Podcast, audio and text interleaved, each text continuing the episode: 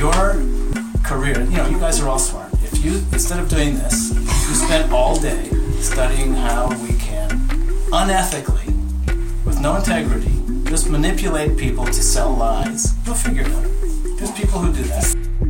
Except you're not, that's not what you're into. Yeah. But there are people who are into that. So if you're running like a small, legitimate news operation, that's how you, you have to play that game. And unfortunately, that's not journalistically ethical. Reagan's main Africa advisor, he and his Rhodesian wife had major investments in South African corporations and the South African gold mining industry, which made its huge profits off the fact that the workers were horribly exploited and suffering an average of one death per shift